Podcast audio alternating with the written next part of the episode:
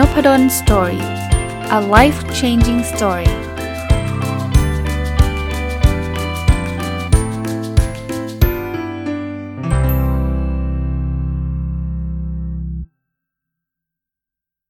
สวัสดีครับ ยินดีต้อนรับเข้าสู่นพดล story podcast นะครับ แล้วก็วันศุกร์นะครับ ยินดีต้อนรับเข้าสู่รายการ MBA Weekly นะฮะสำหรับศุกร์นี้เนี่ยอยากจะมาชวนคุยเรื่องของอข้อ จะเรียกว่าข้อโต้แย้งหรือข้อโต้เถียงกันในมุมของว่าการจบมหาวิทยาลัยดัง ๆ เนี่ยมีผลต่อความสำเร็จจริงหรือไม่นะครับ ที่บอกว่าเป็นข้อโต้แย้งข้อโต้เถียงเนี่ยเพราะว่าวันก่อนเนี่ยได้มีโอกาสอ่าน จะเรียกว่าเป็นบทความของภาษาอังกฤษนะนะนะครับ ก็ก็อ่านแล้วเนี่ยก็มีอาจารย์ท่านหนึ่งนะครับ เขียนมาให้ข้อมูลมา ซึ่งซึ่งสำหรับส่วนตัวเนี่ยผมคิดว่าเราเราน่าจะ เอามาคุยกัน แล้วก็มาแลกเปลี่ยนกันนะครับ ข้อดีก็คือมันเป็นมหาลัยในต่างประเทศก็ป้องกันการดราม่าได้ระดับหนึ่ง เพราะว่าถ้าเราพูดถึงมหาลัยในประเทศไทยเดี๋ยวก็จะมีการว่าเฮ้ยอะไรยังไงอะไรเงี้ยนะครับ คืองี้ครับบทความนี้คนเขียนเนี่ยจริง ๆ เป็นอาจารย์มหาวิทยาลัยระดับท็อปของโลกเลย ชื่ออาจารย์ชื่อว่า David Kang นะครับ David อาจารย์ David Kang เนี่ยเคยทำงานอยู่ที่ Dartmouth College Tuck School of Business นะ พูดถึงชื่อบางคนสำหรับคนทั่วๆไปที่ไม่ได้อยู่ในวงการอาจจะนึกไม่ออกนะ Dartmouth นี่ดังแค่ไหน ก็ต้องบอกว่าเป็นมหาวิทยาลัยที่อยู่ใน Ivy League อธิบายเพิ่มอีก Ivy League คืออะไรนะครับ ในประเทศสหรัฐอเมริกาเนี่ยเขาจะมีมหาวิทยาลัย 8 แห่ง ที่เป็นมหาวิทยาลัยที่เก่าแก่แล้วมีชื่อเสียงนะครับ 8 แห่งนี้มีปรินสตันนะครับ หลายคนคงเคยรู้จักนะ Brown นะครับ Cornell Dartmouth Harvard Pennsylvania แล้วก็ Yale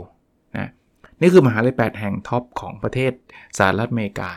จริงๆ มีมหาวิทยาลัยที่ไม่อยู่ใน Ivy League แต่เป็นระดับท็อปก็มีนะครับ ผมยกตัวอย่างเช่น MIT นะครับ หรือว่า UC Berkeley นะ พวกนี้ก็ก็ถือถือว่าระดับท็อป แต่เอาละลองลองมาโฟกัสแค่ Ivy League คราวนี้อาจารย์ David Kang เนี่ยเขาเขาเคยทำงานอยู่อยู่ใน Dartmouth ก็คือหนึ่งใน Ivy League พอตอนหลังเนี่ย อาจารย์ย้ายไปอยู่ที่ University of Southern California ที่เราชอบเรียกกันย่อๆว่า USC อันนี้ก็ท็อปนะ เป็นอาจารย์ระดับท็อป ผมเกริ่นมาเนี่ยคืองี้ครับ อาจารย์เขาเป็นคนที่สนใจเก็บข้อมูลนะเขาไปเก็บข้อมูลตั้งแต่ปี 1999 จนถึงปีนี้ปี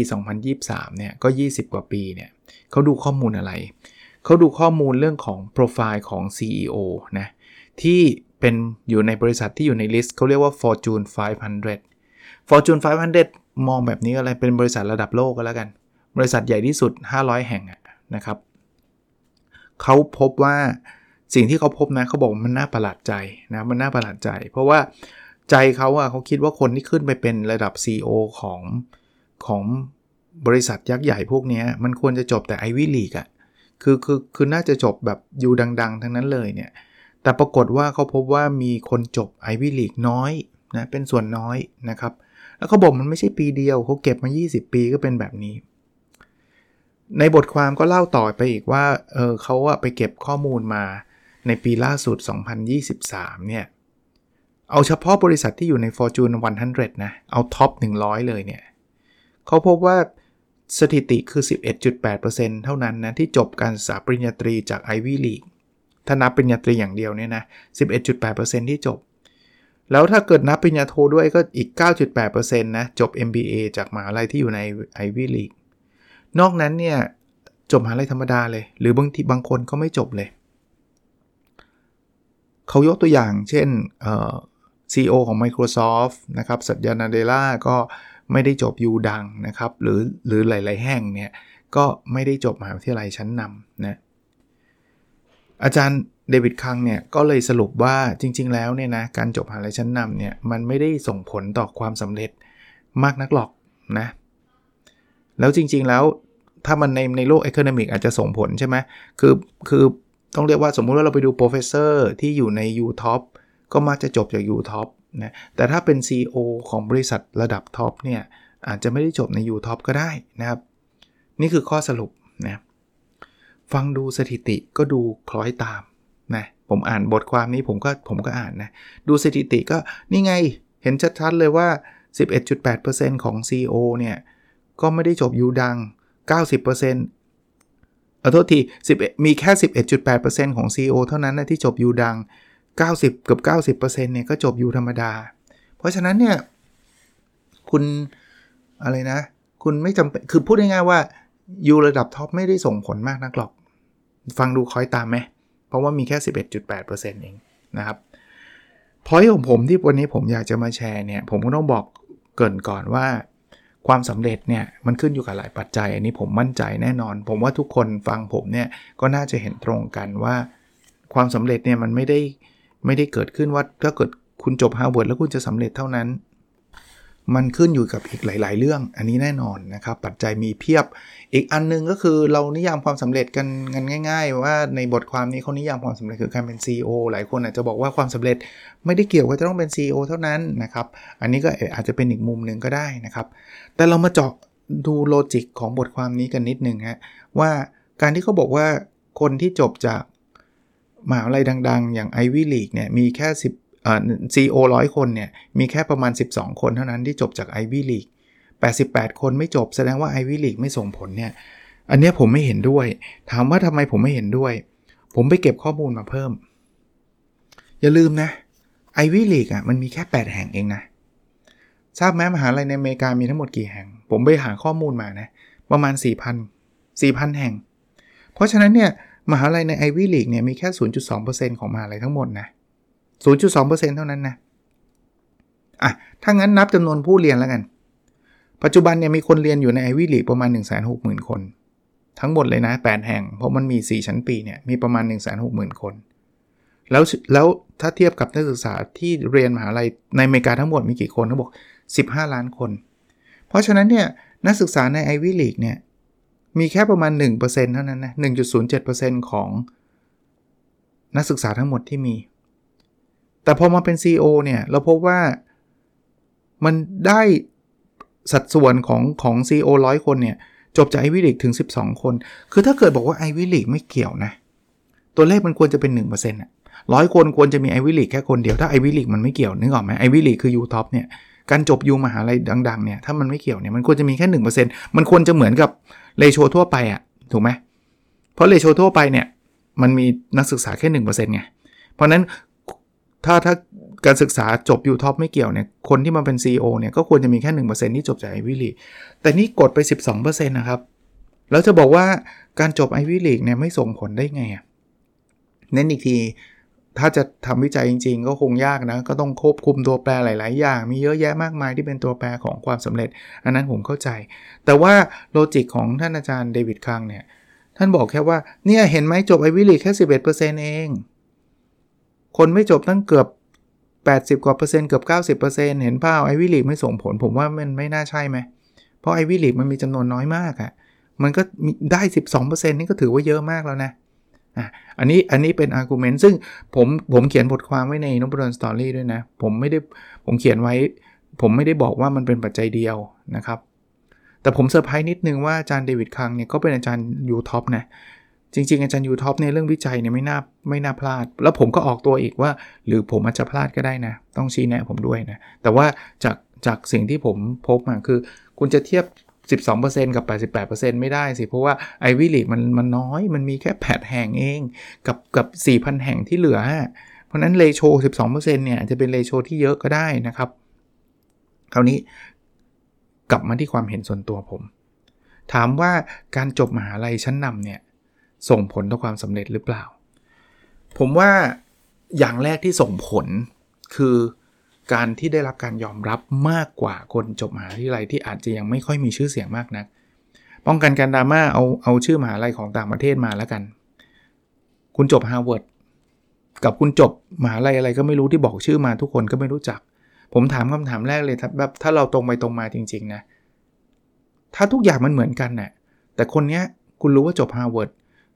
เงินเดือนเท่ากันอะไรเท่ากันหมดเลยถ้าทุกทุกอย่างเหมือนกันเนี่ย คนนี้จบฮาร์วาร์ดอีกคนนึงจบยูอะไรก็ไม่รู้เนี่ย คุณจะรับใครอะ่ะ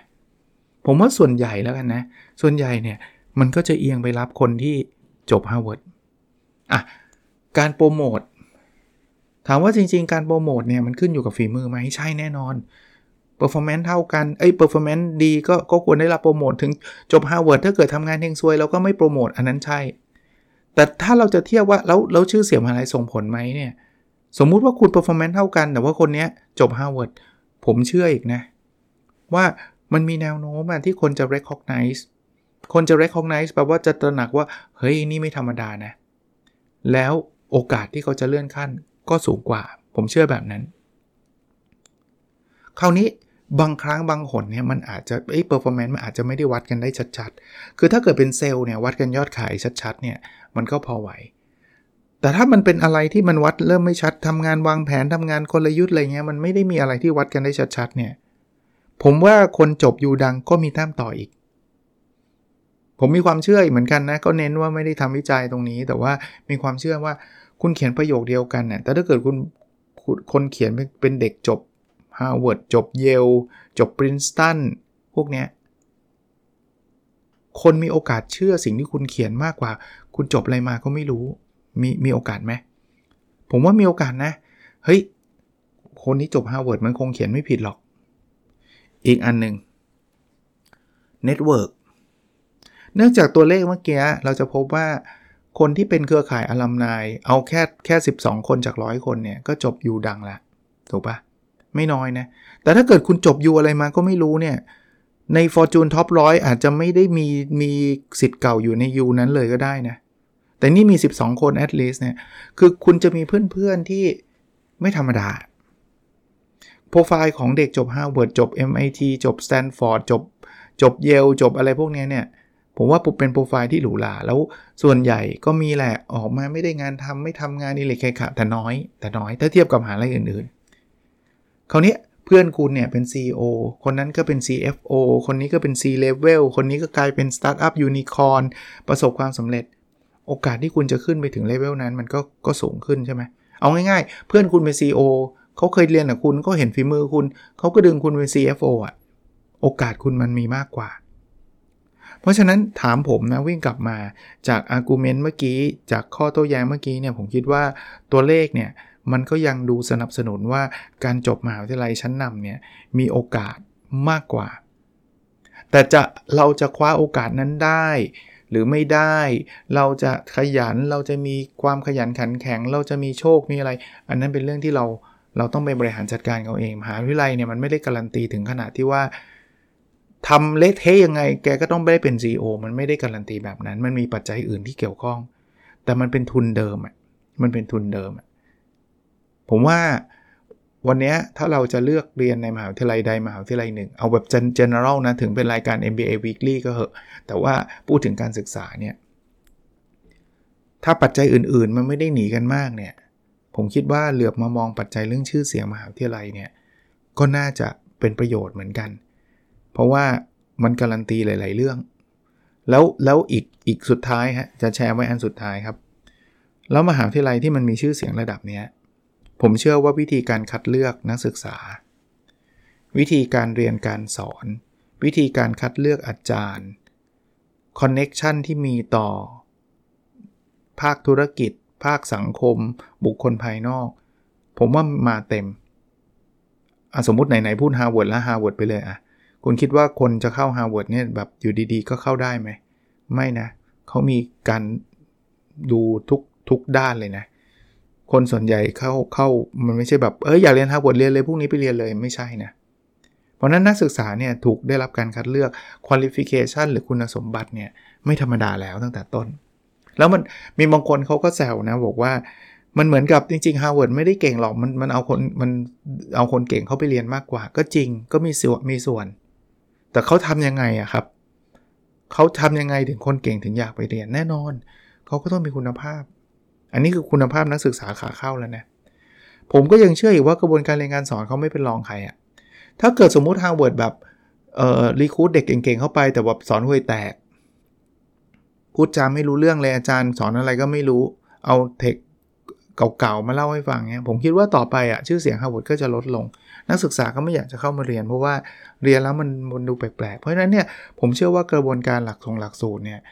เขาคิดมาอย่างดีเลยฮะ ยิ่งเขาอยู่ระดับ top เนี่ยเขายิ่งคิดเรื่องนี้เยอะ เพราะว่าเขาพลาดไม่ได้ อาจารย์ที่เมื่อกี้เป็นปัจจัยสำคัญ คุณคิดว่าอาจารย์ฮาร์วาร์ดเป็นแบบเรียนไม่จบมาเปล่า หรือว่าเป็นอาจารย์ที่ไม่มีความรู้หรือเปล่า คงยากมากเนาะส่วนใหญ่อาจารย์ฮาร์วาร์ดถ้าเป็นอาจารย์ประจำเนี่ยก็จบยู top ๆของประเทศของโลกด้วยซ้ำอยู่ท็อปๆทั้งนั้น แล้วมันต้องกลัวโอ้ยพวกนี้มีแต่ทฤษฎีอะไรเงี้ย ผมผมเคยเคยเล่าให้ฟังนะ ผมเคยไปเรียน MBA Harvard พูดนิดนึงนะ ไปเรียนนี่คือไปไปเรียนครั้งเดียวนะครับ ผมไม่ได้จบ MBA Harvard นะ แต่ว่ามีลูกศิษย์ผมเนี่ยเขาเขาเรียน MBA Harvard แล้วมันเป็นช่วงโควิดเขาเรียนออนไลน์แล้วอาจารย์วิชานั้นเนี่ยเขาอนุญาตให้ลูกศิษย์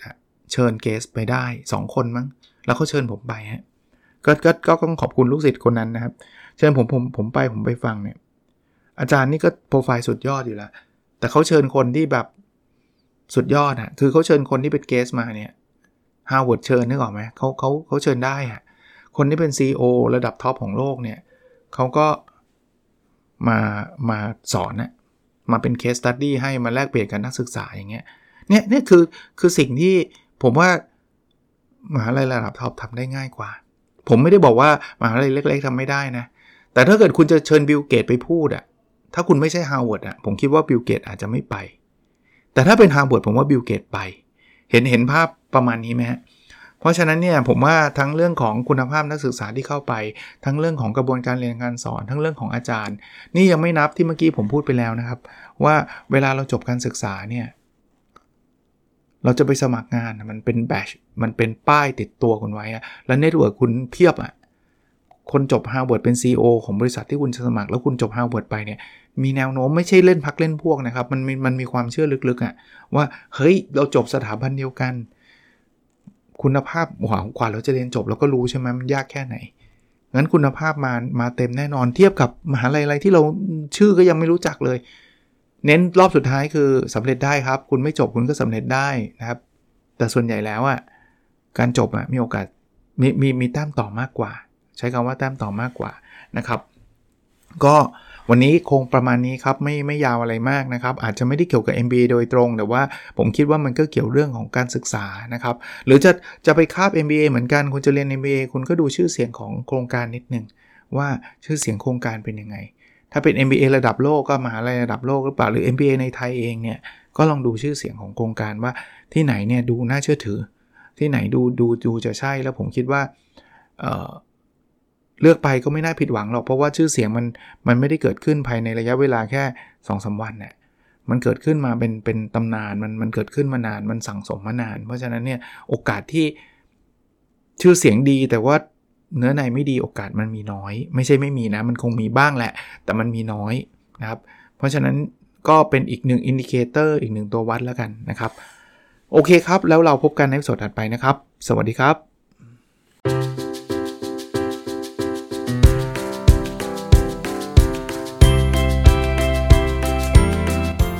n o p a d o n Story a life changing story